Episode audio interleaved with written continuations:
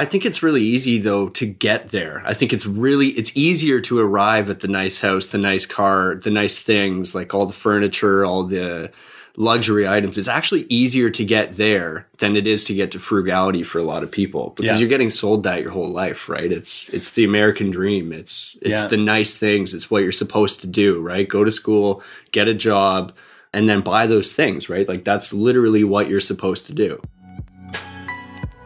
Welcome to the On Fire Podcast, episode 22. with your hosts, Matt. And Kellen. In the On Fire Podcast, we discuss financial independence, real estate investing, frugality, minimalism, and living within your means. I'm really excited to be bringing you guys today's guest, Adam Martin. Adam's been a big part of my team. He's been spending a lot of time with myself over the last year. And what's really interesting about his story, in my opinion, is he took a leap of faith that many of us wouldn't. We would not even dare to consider doing.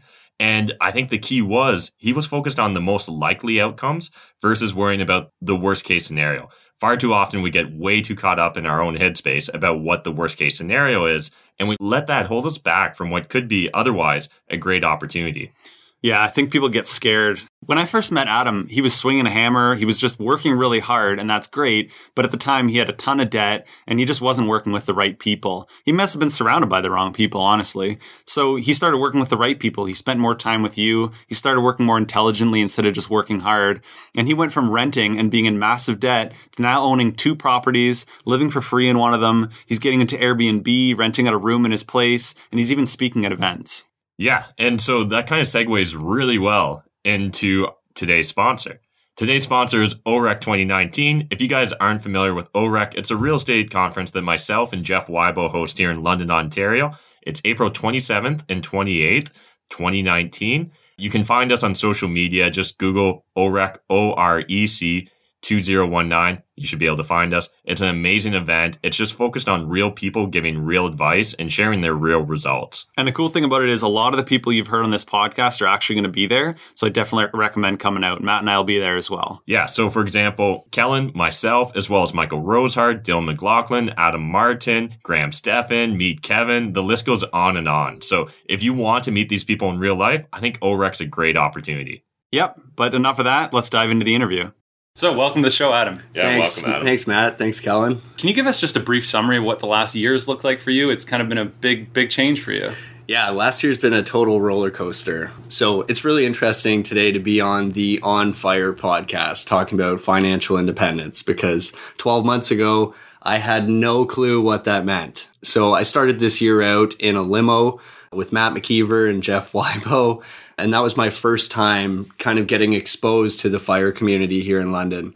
And at that point, I mean, I was sitting on this limo with a borrowed ticket. So it was a borrowed $60 to even get on this thing. And I probably had negative $60,000 in terms of student debt, consumer debt, and a bunch of other debt. And at that point, I was driving a pretty nice sports car. I was wearing, you know, I've got some nice watches on and, you know, I'm wearing like a gold ring and stuff like that. And I really wasn't thinking about financial independence in any kind of way similar to what's going on here in London.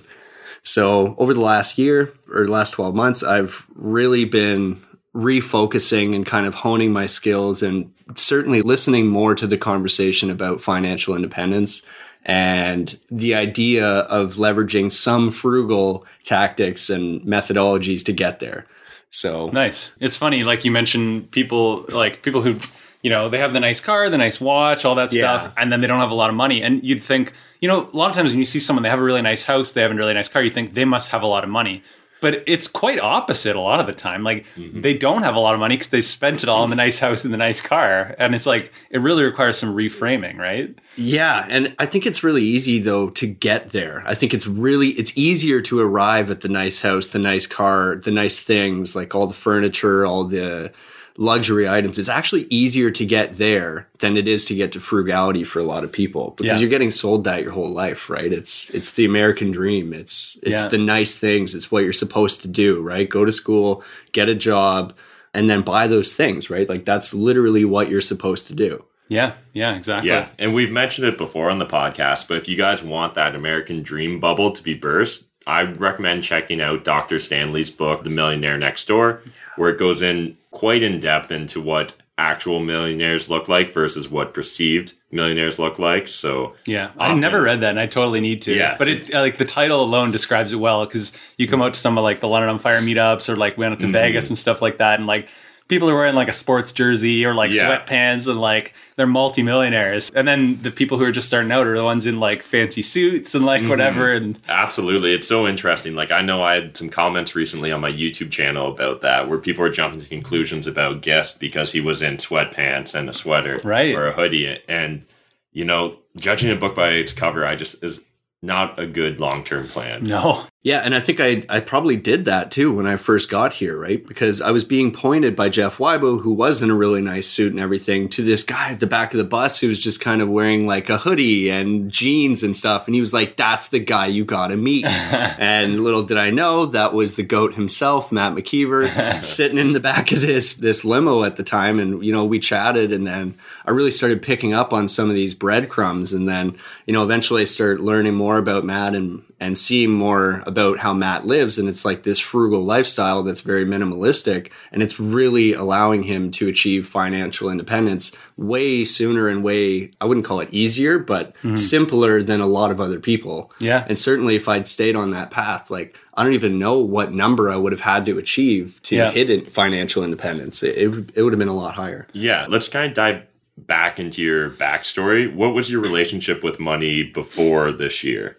Yeah. So again, I think it's probably best to start at just saying that I arrived here with about I think it was negative 60,000 and a lot of that looked like basically unconscientious spending, whether that be just like eating out a lot, obviously buying some of those more luxury goods. I didn't really concern myself too much with the actual total being spent, but more rather the monthly payment allocated to that Yeah. amount. And I know that's something you've kind of touched base before because it's really easy to see like, oh, I can probably afford that when you're looking at the finance rate or you're looking at the monthly payment associated with it. But then it's really easy to look past the actual total that's building up behind you.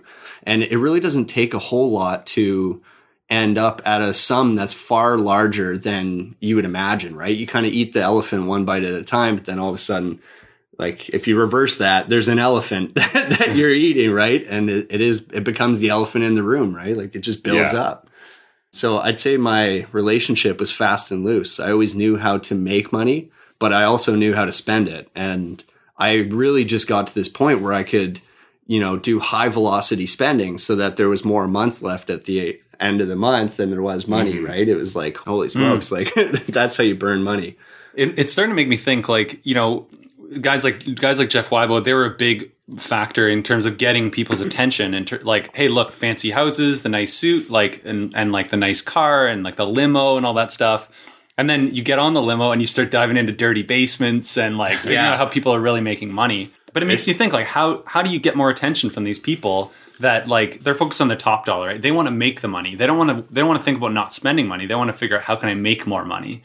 And like it's trying to grab their attention and then make them kind of reel them back in and be like hey like first of all stop spending your money. That's one great way to have money. And the second way is to is to earn more and like the two together how you grow the gap. Yeah, exactly. And those are two factors that you obviously have control over, right? I mean, Yeah. The key here is not to be the victim because it's really easy to spend the money. Like everybody wants to give you credit. Everybody wants to give you, you know, like right now you can go to Canadian Tire and buy anything you want for like 24 equal payments with zero interest or whatever. But Yeah. you're still spending that $3,000 on whatever that item is, right? Yeah. Just because it costs you $60 a month doesn't mean it's it, it, it's sixty dollars. No, that's really three thousand. Just just pushed over time. yeah it's funny how, how obvious that would seem like I've, ne- I've never looked at anything in terms of its monthly payment but so many people that's the first way they look at it Yeah. Mm-hmm. Well, and especially like, I don't know, I kind of grew up reading a lot about personal development, professional development books and stuff like that. But it's really easy to forget all of those lessons really fast when you can just have that shiny toy, right? Yeah. That,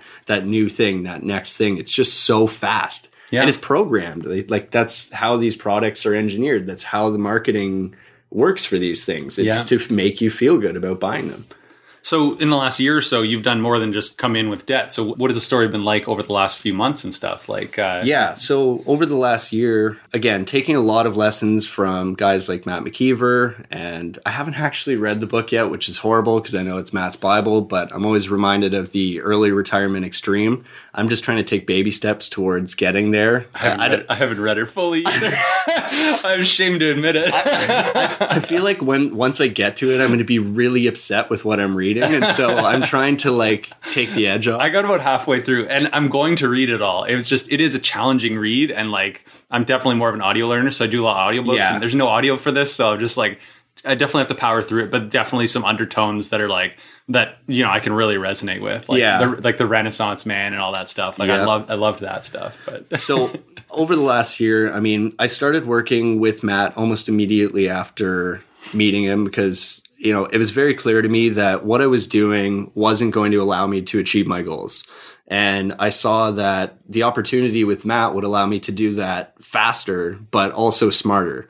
And so once I started working with Matt, we were talking a lot more about, you know, doing strategic projects and things that get you closer to your goal with a higher focus on conscientiousness. Like, you know, look at that bottom line. Cause before I was only looking at the top line.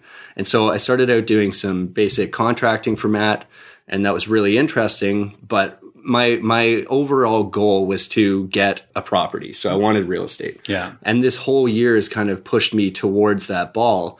And I kind of started out getting closer to that goal by doing real estate wholesaling.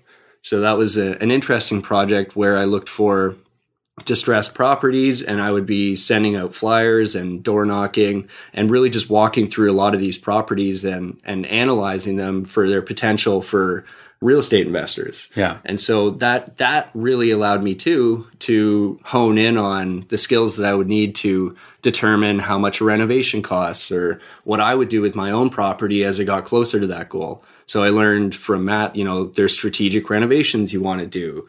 There's ways to get appliances and all of these other materials at lower costs so you don't have to go and buy brand new everything. And like right away, that even shocked me because I was thinking, you know, real estate, it should all be clean, durable, it should have a nice warranty, whatever. So I was imagining the real estate investor, like the rest of my life, goes out and buys brand new appliances. They buy brand new flooring, they buy brand new everything, mm-hmm. right? And then I started learning from Matt, like, no, why don't we check out Habitat for Humanity where you can get that $200 fridge that does the same job? Yeah. Because you're not going to get more money or more satisfaction or more utility from that fridge than like a thousand dollar fridge from you know Leon's or something. So that whole kind of process brought me closer to not only buying my first property, but really starting to focus in on the importance of managing both the bottom and top line. Yeah, awesome. What was the process of wholesaling like for you? Like that was a grind for a little while there, right? And you're probably still a little bit involved with it right now, but Yeah. you were knocking on doors, sending out flyers. Like, what were some of the lessons you learned there? Yeah, well, we we had a really unfortunate start time to when we started wholesaling, and something to understand about wholesaling is like maybe not everybody knows really what that is on this podcast. But what it is is you're finding private real estate deals, so properties that are off the market typically, and you're interacting with those homeowners or the sellers. And what you're trying to do is negotiate a price and a deal with them so that you can then take that offer and bring it to another investor. So there's a lot of work that goes into that. I mean, you've got to basically cold call a seller and ask them to sell their house at typically an undervalued price, right? Because that's how the wholesaler gets paid is a spread based on the sell price and then the assignment fee is how you get paid. Yeah. So what that looked like is we started in winter and first of all I had no idea how to do it. I wasn't exactly informed on all the aspects of real estate investment, so that kind of took a while to learn as well, but we were knocking doors in I don't remember the months exactly, but It would have started in March. yeah, there was still snow flying, so that was kind of disturbing. I remember the first doors I knocked were just off Hamilton Road here in London. Yeah, I remember the snow was just blowing sideways, and I was knocking on doors, and it was really interesting. I mean, there's some funky stories that came out of that. I mean, I had one door answered by a lady of the night who was not really wearing anything, and she was like, "Hello," and I'm like, "Hi, looking to buy your house." Yeah. she A was lot of funny things happen when you knock on a random door. Yeah, right? it's crazy.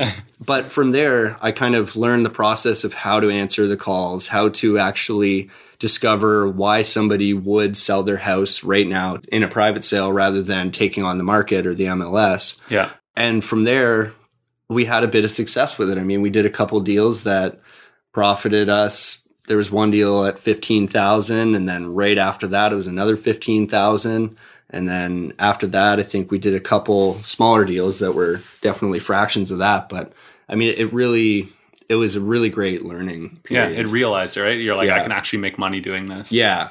Yeah. And one thing I'd like to just build upon for those that are maybe hearing about wholesaling for the first time and wanting to get into it, it's a question I get asked quite a lot these days. And so, a few things that I'd just like to provide for some guidance for people that are maybe thinking about getting into wholesaling is one, I think the way Adam did it is a great way if you're new to real estate. You can learn a lot about real estate through wholesaling, but ideally either build a network first or be able to map on to someone's existing network. Yeah. So by partnering with, say, an established investor and becoming essentially their in-house bird dog, but or wholesaler or whatever you want to call it, I think that really allows you to speed up the process and kind of lets you just start learning very fast and furious, where you can start making these offers and you have the money kind of backing you up to be able to count on it. And then the other thing with wholesaling, particularly if you're new to real estate investing, if you're new to wholesaling, is you always want to be able to have like an escape clause in the offer you're writing up. Again, we're not going to get super deep into this topic, but it's just I know that based off of this podcast coming out, I'm going People to get, get at least a handful of those questions, and I'm sure Adam's going to get similar. Yeah. Direct all those questions to Adam, and uh, you can find him on Instagram. I think like the big thing you you really had an important point of having a team behind you because when you if you were to knock on some of these doors and someone's like okay I'm willing to sell their house okay what's the next step and Yeah, you need to you have do? someone And to ask okay how, do, I you write, the, offer contract and all that? And again, that's both a really big scary thing, and it's actually quite simple if you take your time and read a legal contract. But that being said, it's just it's so much easier to confront that dragon of chaos if you got someone on your team that's done it before. Yeah, exactly. And I mean, wholesaling, like, you know, in some ways, it's a great one great thing about it is you don't need money to get into wholesaling. But one challenging thing about it is you kind of need a lot of experience to get into wholesaling. Mm-hmm. So typically, that's not going to be you alone. That's going to be you with a team. So if you want to get into wholesaling, you can either work with a team or you can maybe try and get the first house yourself, you know, for yourself, start house hacking, and then kind of learn about the process of buying real estate, get comfortable, get familiar with the market, understand how to learn, start learning how to write offers and that kind of thing. And then eventually, maybe you'll come across a deal you don't want and you can start learning how to pass that deal along to someone else. So, talking about the way fire became palatable for you, Adam, was it that you simply had this main goal of getting a house and that that was the highest priority and whatever was necessary was going to make fire okay to you? Or was it like seeing our community that brought you into it? Like, I don't know what was actually the the kind of the tipping point. Yeah, that's a great question. I think originally it would have been the first situation you just described there, where it was like, you know, anything would have done it to get to fire. But then what actually happened was exposure. So the more these people in the fire community that I started meeting, the more I saw their habits, I saw what they were doing, I saw how they managed and thought of money, the more I understood that that was actually the far better path to take. So, I mean, between meeting yourself, Kellen, Mike Rosehart, a lot of these guys that are very focused on how to strategically manage your finances, I think that is what really made the biggest difference to me.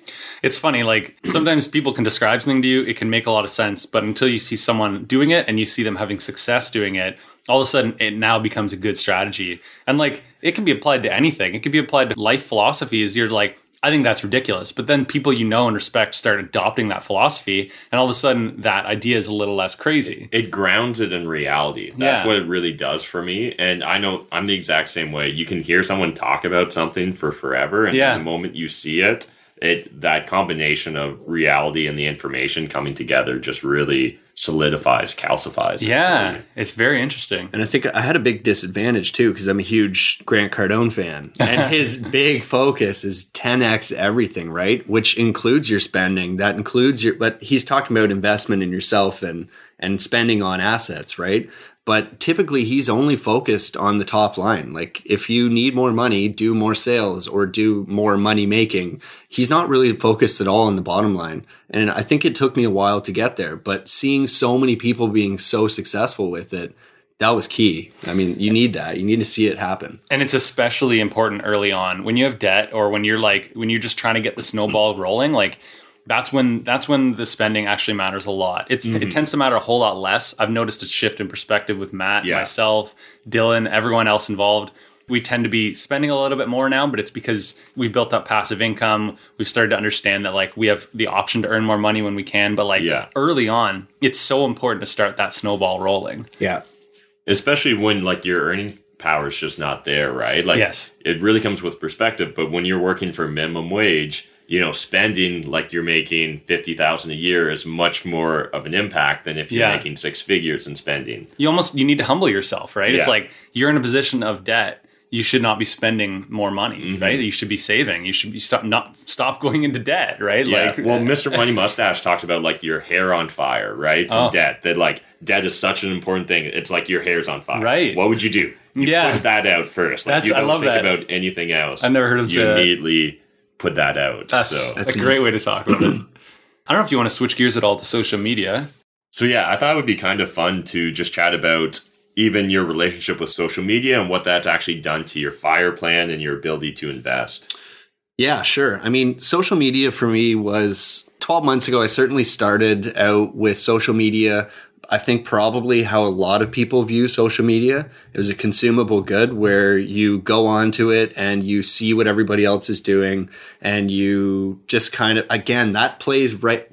I need to reel this back because oh, yeah. social media does this same thing to you that all the marketing's doing, right? You see, it's keeping up with the Joneses, right? You see mm-hmm. somebody get the new car, you see them with the watch, you see all of these things that look very romantic towards getting those things that you're supposed to have in life, right? So you're supposed to look like these people on Instagram or do these really interesting things that people are doing on Facebook and and all of that. So I think my relationship with social media was certainly as a consumer. And I think that's changed quite a lot. I think understanding the dynamics behind social media are also really interesting because we we see these people, we, we see that these products and these services, and we think, oh, I want these things. I see other people buying them. You start keeping up with Instagram instead of keeping up with your neighbors, right? Yeah. And we can then take that and, and it's powerful, right? And yeah. we can use it for marketing our own things, right? If you can generate a sense of FOMO, fear of missing out with your own products and services, that's the way to market things, right? And, yeah. and it works. Like really, I've had an effect effect on me to the point where I start needing to embrace the opposite philosophy. Yeah. And I think now social media for me is largely a tool because that's exactly what we're doing. We're using it to market not only what I'm doing as a lifestyle, so promoting kind of financial independence and promoting real estate investment and promoting personal branding, but we're really leveraging it to market some of these great informational products to other people that can really help them transition into kind of where I'm starting to get now, which is taking a much more conscientious approach to my money and, and really starting to build that financial independence out. And I think part of your question there was what has it done to my ability to invest? Well, this year on social media, I was actually able to acquire my second property as a joint venture by simply making an Instagram story. So I literally made a story post on Instagram that was just a selfie mode of me looking at the camera and I said, Who wants to be part of this property? And right then and there, I asked the world, I asked social media for $80,000 and I had it within a week. Yeah. And so, something important to build upon, I think for lots of new real estate investors, the networking's intimidating for you know, they wonder how are they ever going to attract money? How are they ever going to find a joint venture partner? I think social media, particularly for those of you that are introverted, is a great way to break that ice. You can start documenting what you're up to. Even if you don't have a property at the start, start documenting what you're learning, right? Start documenting, like, oh man, just listen to this fire episode of uh, Bigger Pockets, episode 327, where they talk about this investing strategy. And then like a day later show that then you read that blog about the same investing strategy and start building up that narrative. Yeah. And so one thing i just want to kind of frame for people is it's not that literally adam didn't do social media for eight months then asked and got 80 grand. It's that mm-hmm. he was doing social media for eight months, building a reputation, Yeah. associating himself with different people that are successful. and documenting what he's learning, documenting what he's exploring, and documenting the opportunities. And again, that probably wasn't the actual first opportunity you would have revealed on social media. So a lot of it's about building up that narrative, building up that story for people, so and giving, can- right? Yeah. Giving along the way, like trying to well, provide you're value. sharing information. Exactly. Give, give, give as often as possible. And then eventually maybe you'll have an ask. And, you know, in this case, you had your ask. You wanted to buy a property. You had debt. You had no job, but you wanted to buy a property anyway, right? And like you had your ask, you had the deal, and you had built the reputation. And the thing is, this is not charity either. It's not like someone just like gave you eighty thousand dollars. It's they made an investment. They gave you a loan, and they're going to earn a good return off of that loan. Yeah. Yeah, and I think something before we get any further into this conversation, I think something really important to mention at this point is that you're going to get a ton of pushback the minute you start doing social media the way that Matt and I are doing it right now and that Kellen started doing it recently and I love it.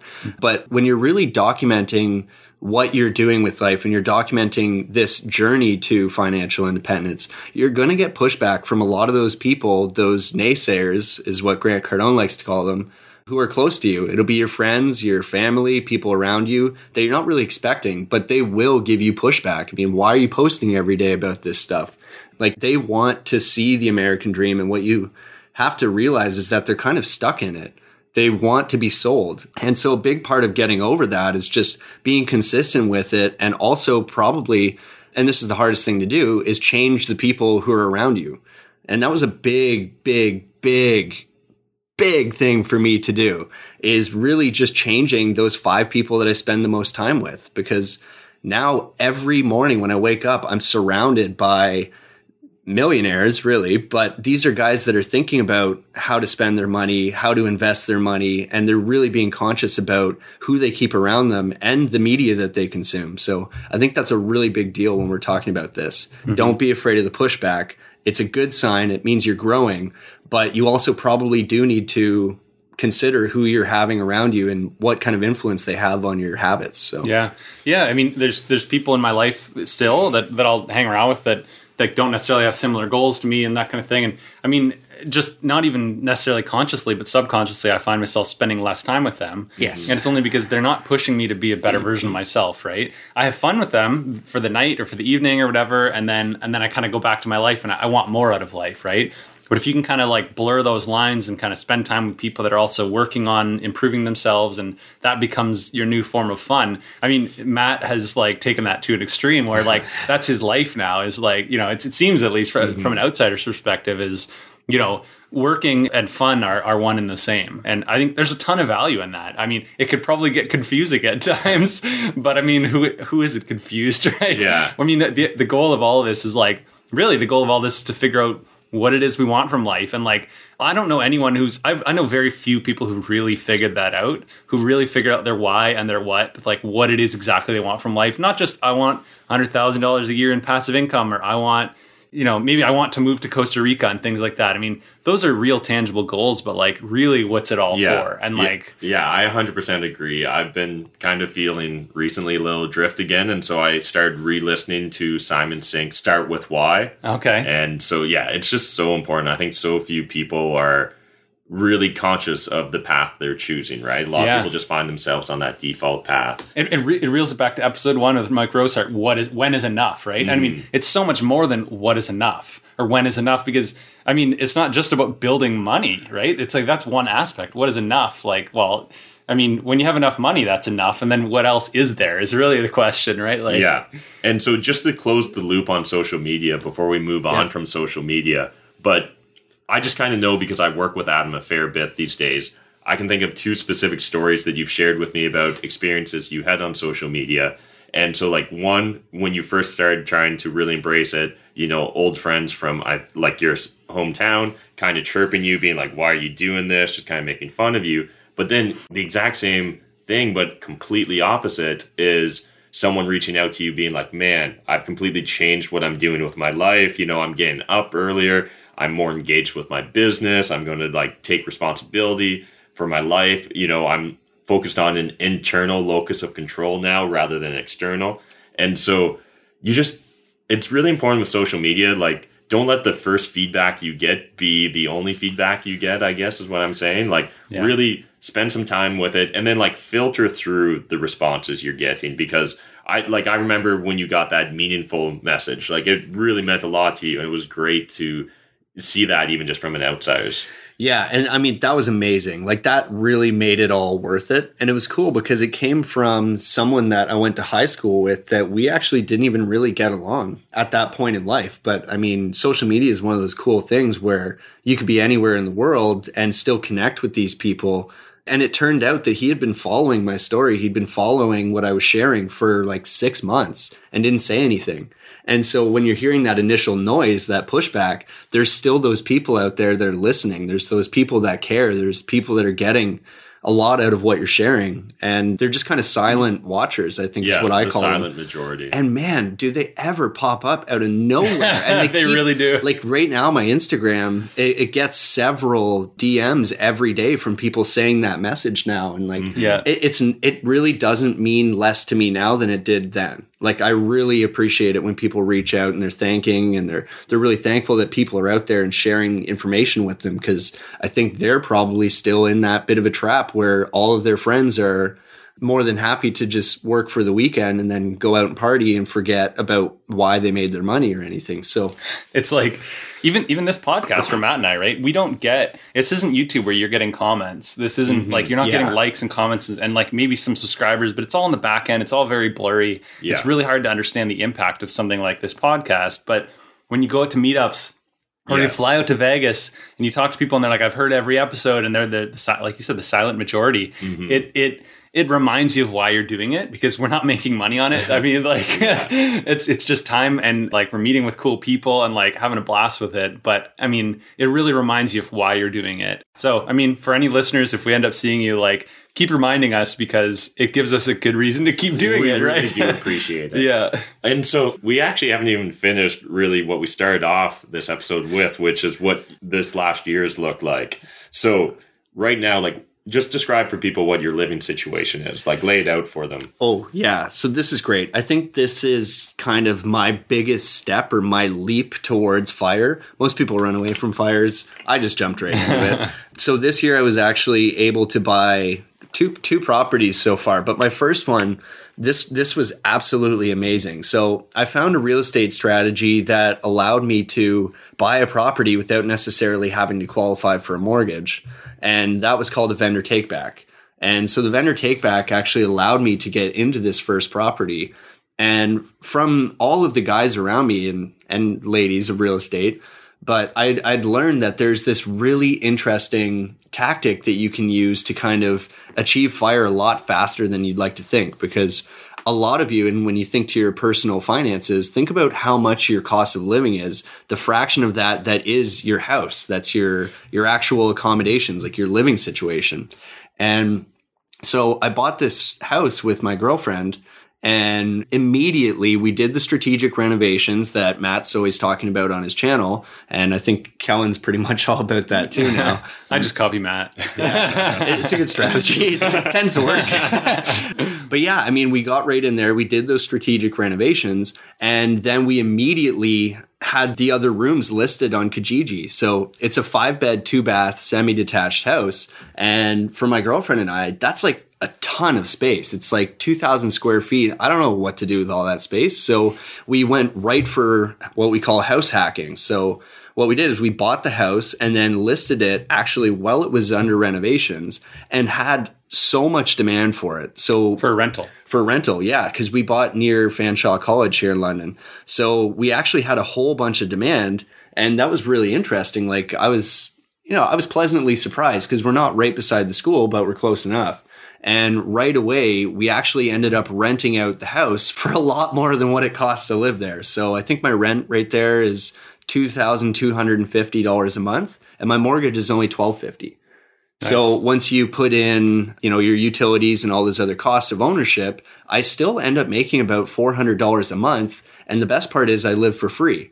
So we actually moved from an apartment that was I think 1100 and change at the start of the year that we were renting. And so that whole $1,100 just disappears at the first of the month. Like that just goes to the landlord.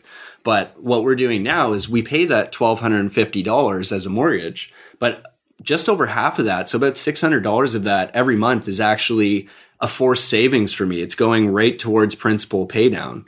And then from the rest of it, the rest of that portion gets covered by my renters. Yeah. So now I don't pay $1,100. I'm actually making in cash $400. I don't, like, I, again, I don't pay at all to live there.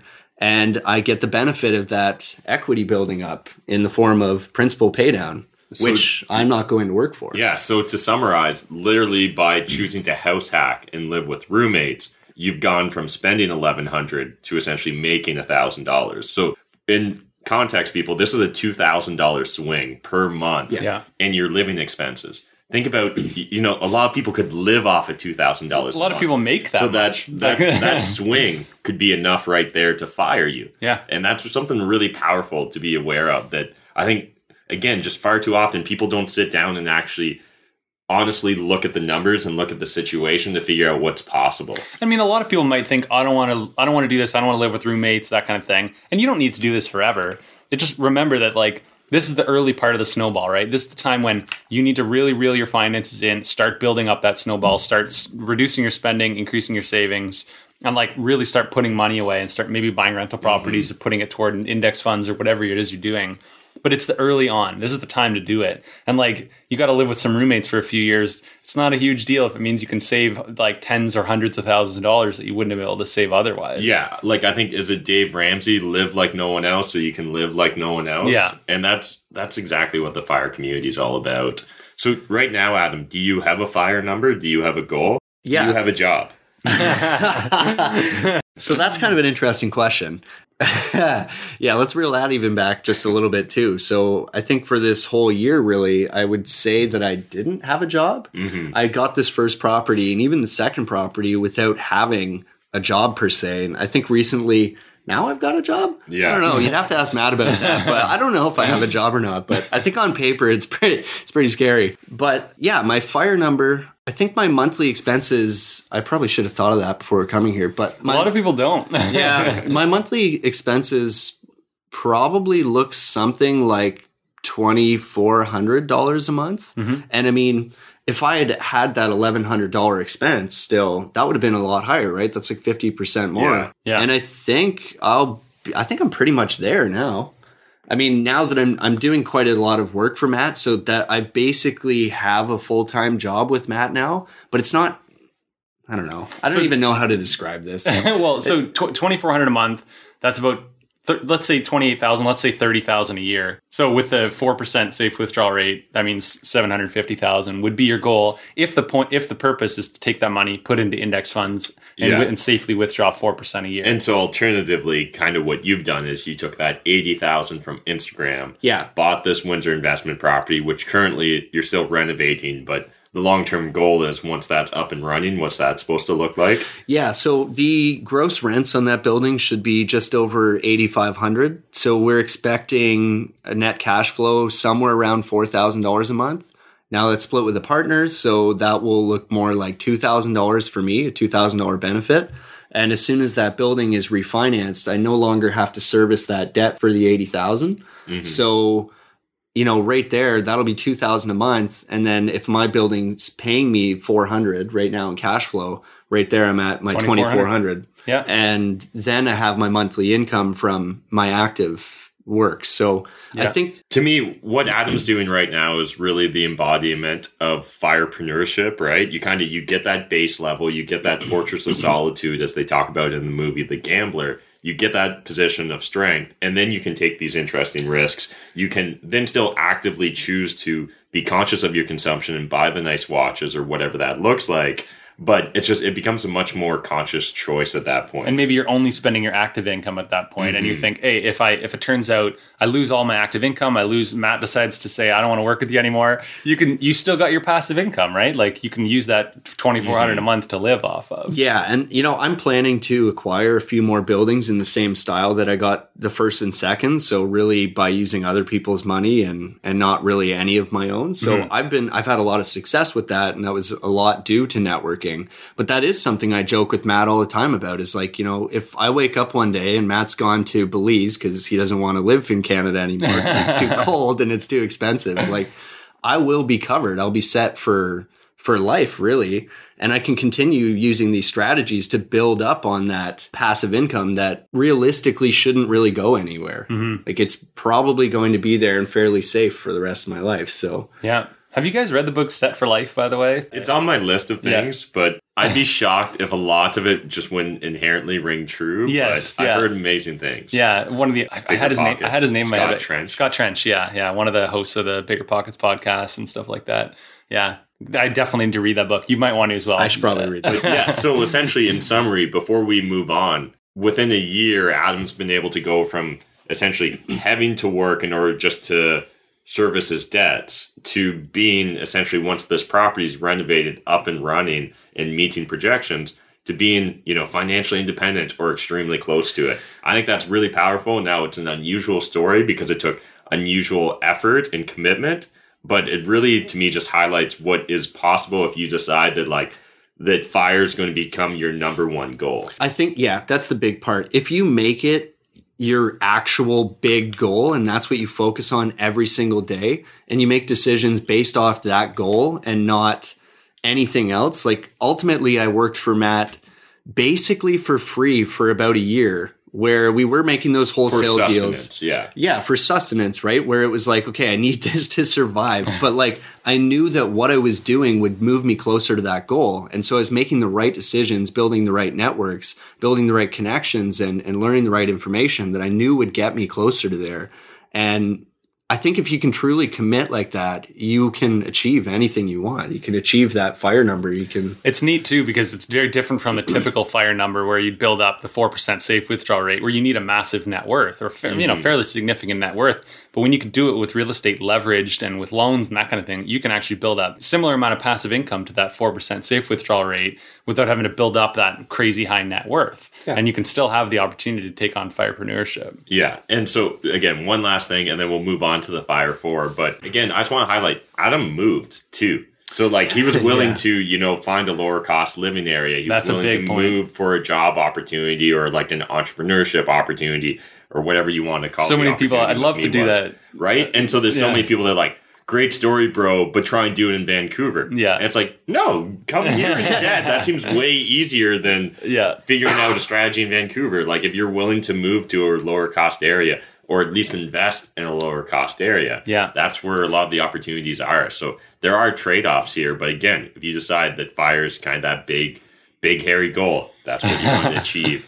So diving in, or Yeah, uh, just one more touch. Like it's really just about commitment, and I think Kellen touched on it briefly, and uh, we'll move right along after this. But I want to mention this too. Like even the house hacking, it looks scary, it sounds scary, but if you're not thinking about that being scary, you're thinking about fire.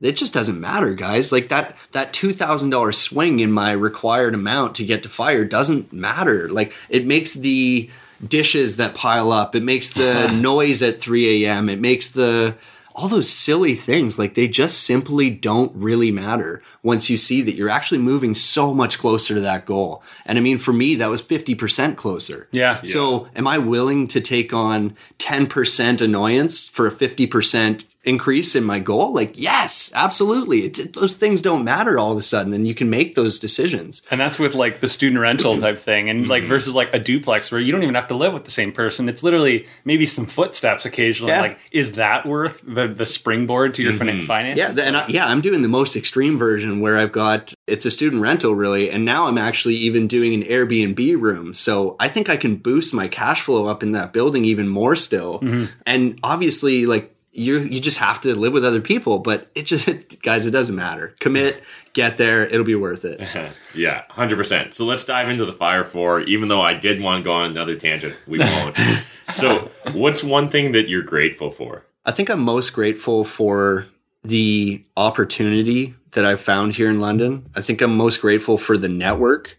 So I've never really encountered such a strong network that was so willing to share and so abundance oriented to share their information and strategies and really help empower people. And I think that that is so key. That's been so important to my journey this year. And I think this year has been worth many years of experience and time and and emotions for me. I mean, I've just literally exponentially grown to a point that I don't think would have been very possible if I hadn't changed my environment, changed the people around me, changed the media I was consuming and the people I was talking to and, and associating with. So I think that's what I'm most grateful for. Awesome. What's a guilty pleasure or a tool or something in your life you just can't live without? so this kind of changes around a little bit. I am a sucker for more luxury item goods. And I'll explain this because I know I'm going to get pushback here, but I have a pair of Ray-Ban Clubmaster aluminum frame sunglasses, and these bad boys are incredible. They do happen to be something like four hundred dollars. Saying that on this podcast is too funny. Yeah, but they're a pair of sunglasses that I bought because I always had these cheap throwaway glasses. And this is something that keeps coming up in my life is buying quality. Buy it and for life. Buy it for life, yeah. right? And so this pair of sunglasses, I was going through like five, six pair of throwaway glasses every year. And, you know, you leave them around, you sit on them, you wear them to the beach and like just yeah. kind of do ridiculous stuff with them. And then I finally just sucked it up, bought the sunglasses, had that massive outlay probably put them on credit. But I, you know, since then, I think I only dropped them two or three times in the whole time I had them. And I went from six pairs a, a year of like $20 sunglasses to owning those for, I think, seven years. And recently I lost them. no, they, they were stolen out of my truck. But you know, I think that's my guilty pleasure is is just in general, I like really high quality items that are going to last. I'm not a huge fan of kind of the Walmart substitute or something. Like if I can buy something that's really nice, I know it's going to last. That's what I want to get into. Awesome. So on the complete flip side of the coin, is there a frugality tip or life hack that you'd like to share with the listeners? Yeah, I mean, I think we already touched base on this quite a bit now, but I think that house hacking is honestly my favorite life hack to promote.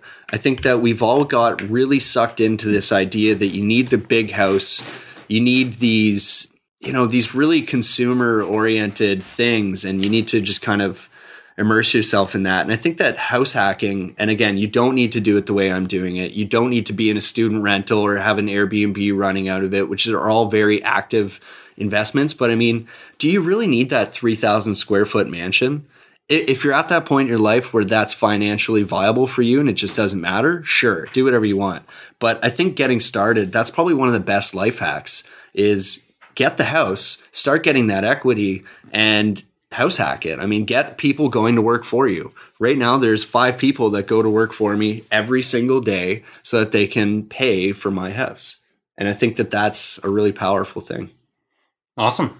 So, what would the hero of your own movie do in your life right now? Oh my god. they did not prep me for this, guys. the hero. We don't like prepping people of for your own movie. Oh boy. We like getting them feeling inspired first. we need an editor for this one. No. no.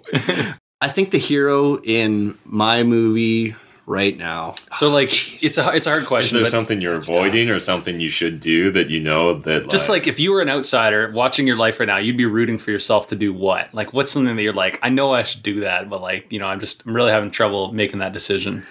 Yeah, I think you just probably I think he double down on everything, right? It's like really doubling down on activity levels, really getting back into not back into, but I, I, think for quite a long time there, I was like doing absolutely everything all the time at a really high production rate. And I think that doing that again would be really great. Like I know when I first got that DM from the guy from my hometown, he was really stoked about what I was doing. You know, every morning at that point, I was getting up at like 5 a.m. and beating the sun up and really crushing it and going to the gym every day and just doing a more holistic approach where lately I think I have been pretty immersed in simply just working, but I think there you can get more out of yourself if you pay attention to the rest of life as well. Awesome. Awesome. Yeah. So thanks for being a guest on the show, Adam. And before we wrap things up, we always like to ask our guests to ask our audience a question. So what's something that you would like to ask of them? And so in the past, you know, Graham Stephan's asked them just to smash the like button. Michael Rosehart asked, "What's enough?" Other people have asked, you know, "What's what's your dream vacation or your dream retirement destination?" Yeah, I think the question I would ask of of you guys listening is, do you need to spend and live the way you are right now? Are the things that you're spending money on the things that you're really voting with with your dollars? Do those actually matter and bring you closer to your goals? Like, are you focused on exactly what it is that you need to achieve to get those goals. So I think really what my question is, are you spending like I was 12 months ago? Hmm. I hope not. so uh, where can people find you or get in touch with you? Yeah, I think the best way to connect with me is on Instagram right now or Facebook. So on Facebook, I'm Adam J. Martin. On Instagram, I'm Adam J. D. Martin. You thought let's just make it a little difficult for people. Well, actually, the J, there's a lot of Adam J.R.R. Martin. There, there's a lot. There's a lot of Adam Martins out there, but Adam J. So my full name's Adam Jeffrey David Martin. If anybody wants to really, my SIN number is. yeah, if you can take all that debt. Um, no, so Instagram Adam J D Martin, Facebook Adam J Martin. You guys can reach out to me at any time. I'll always make time for you guys. I'd love to answer your questions. If you guys have questions about fire, how I did it. I'm 24 years old. For those of you who aren't getting the visual right now, I'm pretty young. So if you're young, you're out there, you're wondering how to do it, or even better, if you're older and you're not really sure where to get started, reach out to me. Awesome. Thank well, you. thanks again. Thanks, guys. That was a great episode. I know Adam really well, and I just love his work ethic and his dedication to continuously learning and continuously improving. And like so many of our previous guests, I just I can't wait to see where Adam's going to be in five years. And while you're waiting for the next episode, jump over to Facebook and join the London on Fire community and follow us on Instagram at On Fire Podcast. And make sure to tune in to the next On Fire podcast to meet more people, hear their stories, and learn from their mistakes. And if you had time to listen to this entire episode, you have time to leave us a review. If you got value from this episode, a five star rating would absolutely make our day. Thanks for listening. This is Matt. And Kellen signing off. And until next episode, remember being normal. Buying stuff doesn't make you happy. And always remember what this unknown contributor said Actions prove who someone is, words just prove who they want to be.